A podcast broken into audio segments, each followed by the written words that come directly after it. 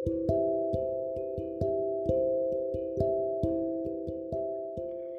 suatu rumah yang sederhana, di dekat pegunungan, tinggallah satu keluarga yang sangat rukun yang terdiri dari ayah, bunda, dan Misa.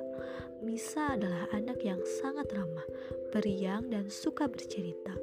Misa sayang sekali terhadap ayah dan bundanya. Ketika ayah Misa bertugas untuk pergi keluar kota, Misa pun menangis. Namun, ayah berusaha membujuk Misa untuk tidak menangis lagi dan berjanji akan memberikan hadiah untuk Misa. Misa pun senang dan tidak menangis lagi. Seiring dengan berjalannya waktu, Misa pergi bersekolah. Bu guru suka sekali dengan sikap Misa yang selalu kritis dan suka bercerita.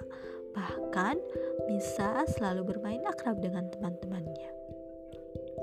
Ketika pulang sekolah, ayah Misa datang dari luar kota dan memberikan hadiah kepada Misa. Misa membuka hadiah itu dan mengucapkan terima kasih kepada ayahnya. Ternyata di dalamnya berisi sebuah gawai untuk Misa. Di suatu hari, ada hal yang terjadi dengan Misa di sekolah. Misa menjadi pendiam dan egois. Setiap pulang sekolah, sehari penuh Misa bermain dengan gawainya di rumah.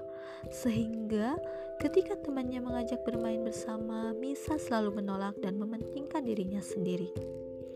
Bunda pun menggelengkan kepala dan berpikir, ada apa dengan sikap Misa? Sehingga ia lebih senang menyendiri dibandingkan bermain bersama teman-temannya. Sikap Misa sungguh berubah dari seperti biasanya. Mengingat hal itu, Bunda pun mendatangi sekolah dan menceritakan apa yang terjadi dengan Misa terhadap bu guru. Bu guru pun merasakan hal yang sama. Oleh karena itu, Bu guru memberikan solusi kepada bundanya untuk tidak membiarkan Misa bermain gawai sehari penuh dan selalu membimbing Misa supaya kesehatan mata dan sikap Misa tetap terjaga.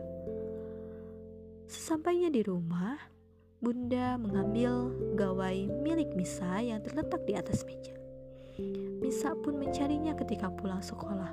Namun, Bunda Misa tetap tidak memberikan gawainya walaupun Misa menangis. Bunda memberikan pengertian yang tulus kepada Misa terkait penyebab adanya gawai terhadap Misa.